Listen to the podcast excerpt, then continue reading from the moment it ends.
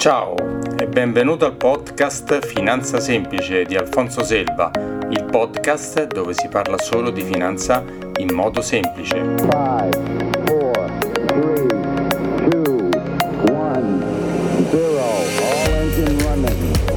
Lift off. Puntata numero 43. Ciao e benvenuto al nuovo video podcast di Finanza Semplice di Alfonso Selva. Oggi un video un po' polemico, infatti il titolo lo dice tutta. Ma perché hai venduto tutte le azioni durante il coronavirus? Se tu sei uno di quelli che ha venduto tutte le azioni durante il crollo dei mercati di marzo dovuto al coronavirus, è per te. Cioè sì, se la risposta è sì, ce l'ho con te. Certo, con te.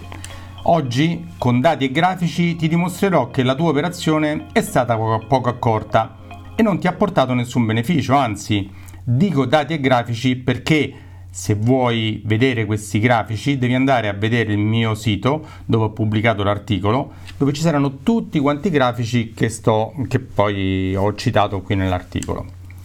10%. Tieni a mente questa cifra, già. Il 10% è il rendimento medio anno approssimativo del più grande indice di mercato azionario e più efficiente al mondo, lo Standard & Poor's 500. Questo indice è quello della borsa americana, ci sono anche altri, ed è uno dei più antichi, dato che esiste dal 1926. In questi 94 anni questo indice ha reso mediamente circa il 10% all'anno. Che ne pensi?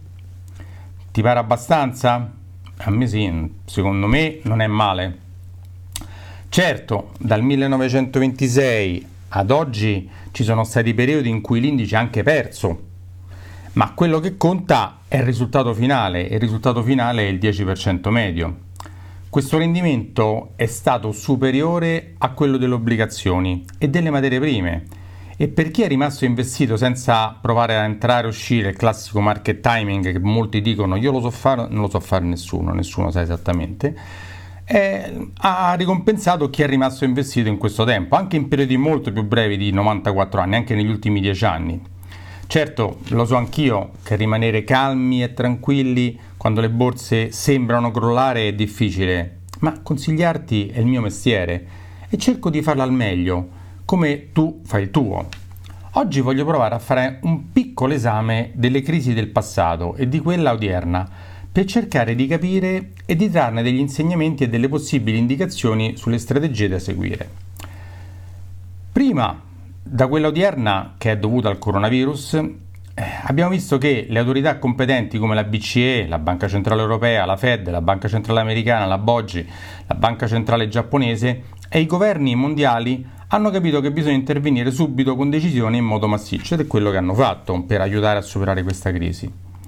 La seconda cosa che si può trarre come insegnamento è che dalle grandissime crisi di borsa del passato, dell'87, del 2001-2002, del 2008-2009, le più grandi, sono emersi dei segnali che si sono ripetuti nel tempo e che potrebbero aiutarci a selezionare i vari fondi che investono nelle azioni, seguendo moltissimi criteri diversi.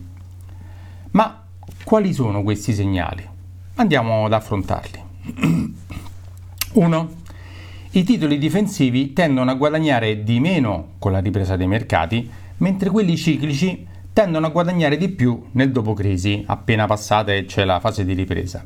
I titoli difensivi, ad esempio, sono i beni di prima necessità, la sanità, le utility come gas, luce, energia elettrica.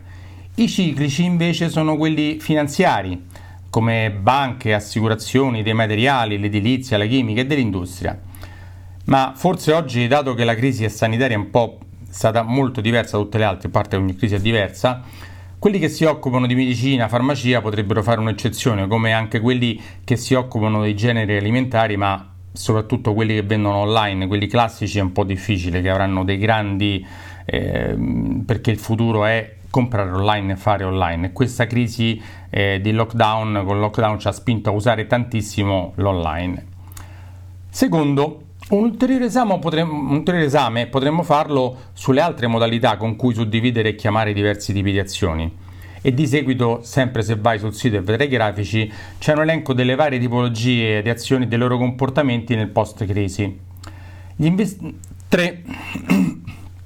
investitori individuali hanno la tendenza a ragionare con lo specchietto retrovisore e ad evitare azioni, settori azionari, che invece nel dopocrisi hanno e si prevede che potrebbero avere un rendimento molto più alto di quello della media. Ad esempio pensiamo al dopo 2000, dopo lo scoppio della bolla tecnologica, gli investitori privati e anche quelli dei fondi si sono tenuti alla larga da questi, ma poi sono quelli che hanno guadagnato molto più degli altri. Oggi ad esempio i titoli azionari che trattano viaggi e tutto il comparto collegato ai viaggi dall'inizio della crisi hanno perso tantissimo, ma con la crisi in via di risoluzione sono quelli che stanno riguadagnando molto, nonostante sembrava che non sarebbero mai più risaliti.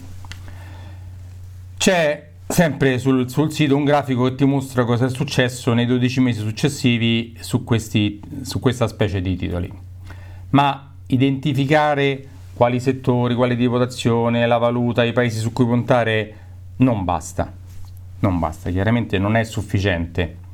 E allora mi dirai, tutte queste premesse e poi mi dici che tutto questo non serve a nulla?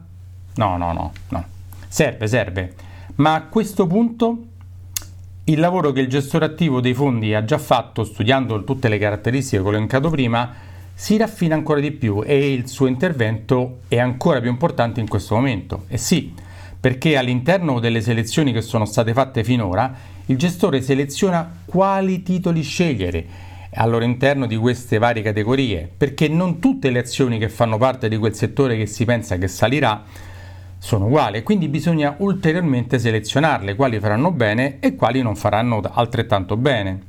Inoltre, non è da sottovalutare, anche all'interno dei settori scartati, quindi quelli che si presume che non andranno granché, ci sono sempre stati, ci saranno dei singoli titoli che possono essere scelti perché, anche se all'interno di settori non eccezionali, sono di alta qualità. E il reddito fisso? Dici, io le azioni, no, perché a me le azioni... Vabbè, anche il reddito fisso. Parliamo del reddito fisso. Anche le obbligazioni durante le crisi di borsa subiscono degli alti e dei bassi e non sono immuni da perdite iniziali e risalite nei periodi successivi. Questo è bene saperlo, non esiste nessuna forma di investimento a rischio zero, nessuna, neanche le obbligazioni. Nelle crisi passate la cosa più evidente era che tutti i risparmiatori e anche i fondi, molti fondi, correvano a vendere le azioni e compravano titoli di alta qualità con rating AA, AAA, con rating AA come le obbligazioni americane, quelle tedesche o anche di società private ma di grandissima solidità.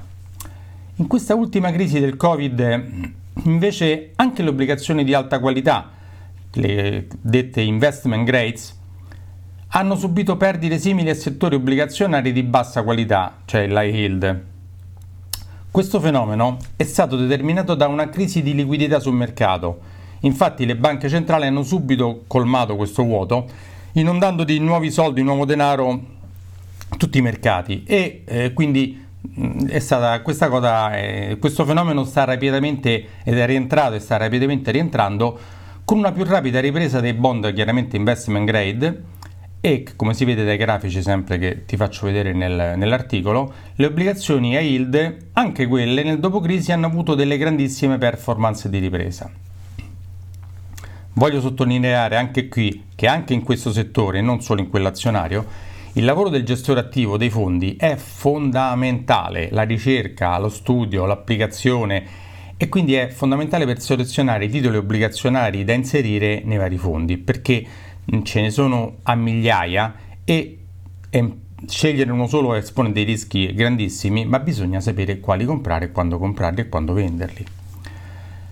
6. Affrontiamo anche la volatilità, questa parola un po' strana, la volatilità. Ma che cos'è la volatilità? Detto in parole molto povere, è il terremoto che colpisce i mercati azionari ed è la somma degli alti e dei bassi della quotazione di ogni singolo titolo. Per esempio, più questi alti e bassi sono ampi, per esempio una quotazione massima, una quotazione bassa di da 100 alta e 10 minima, e più ravvicinate nel tempo, magari a volte nello stesso giorno, a volte anche nella stessa ora, e più questa volatilità è alta. La volatilità è chiamata in gergo VIX, e anche qui avrai un grafico relativo al VIX relativo al 2008. Questa è la volatilità che generalmente ti spaventa, ma comunque è utile. In conclusione, ci sono stati 11 mercati al ribasso ed ognuno ha lasciato un ricordo negativo negli investitori, e anche questo lascerà un ricordo positivo da una parte e negativo da un'altra, e anche una paura negli animi delle persone. Ma chiaramente ci lascerà anche degli insegnamenti per gestire il dopocrisi. Nessuno sa se questo mercato azionario e obbligazionario si riprenderà definitivamente nei prossimi 12 mesi o se ci vorrà più tempo. Ma la cosa sicura è che risalirà, non si sa, nessuno lo sa, è risalito, potrebbe riscendere un po', ma nel tempo risalirà e toccherà nuovi massimi. Sicuramente ci saranno dei cambiamenti strutturali nella nostra economia, come l'esplosione dell'uso delle comunicazioni a distanza online, come l'uso di Zoom, di Skype, l'implementazione delle energie alternative green, l'uso del commercio online come Amazon, Zalando, insomma. Il prossimo futuro sarà profondamente diverso da come era prima e da come ce l'aspettavamo, e in questo il Covid coronavirus ha avuto un impatto devastante in male, ma anche in bene ha accelerato molto l'uso della tecnologia. Ma per selezionare come e dove investire è e sarà sempre più necessario rivolgersi ad un consulente finanziario che, in base alle tue esigenze, alle esigenze di ogni cliente, sceglierà i vari gestori del denaro, le varie società di gestione dei fondi, che a loro volta sceglieranno i titoli su cui investire e li gestiranno nel tempo, quindi sceglieranno quando comprarli, quando venderli, come fare, cioè tutte quelle cose che ho detto prima. Se hai bisogno di ulteriori informazioni o di una consulenza personalizzata, mi puoi scrivere a info@alfonsoselva.it, puoi visitare il mio sito www.alfonsoselva.it, puoi sentire anche il mio podcast Finanza Semplice di Alfonso Selva, lo trovi su Apple Podcast o su Spotify. E ringrazio comunque Columbia Threadneedle Investment per la gentile concessione dei suoi grafici e studi che ho pubblicato nell'articolo. Grazie molte e alla prossima! Dimenticavo, se ti è piaciuto il podcast, questa puntata e tutte le altre che ho fatto, lascia una bella revisione a 5 stelle su Apple Podcast e una bella recensione dicendo cosa ti è piaciuto del podcast. Questo mi aiuterà a farlo crescere e a farlo conoscere a sempre più gente, e comunque parlane in giro. Ciao e alla prossima! E ora un piccolo disclaimer in merito agli argomenti trattati in questa puntata. Ogni informazione ed opinione di cui parlate è strettamente personale, può essere oggetto di cambiamento senza preavviso.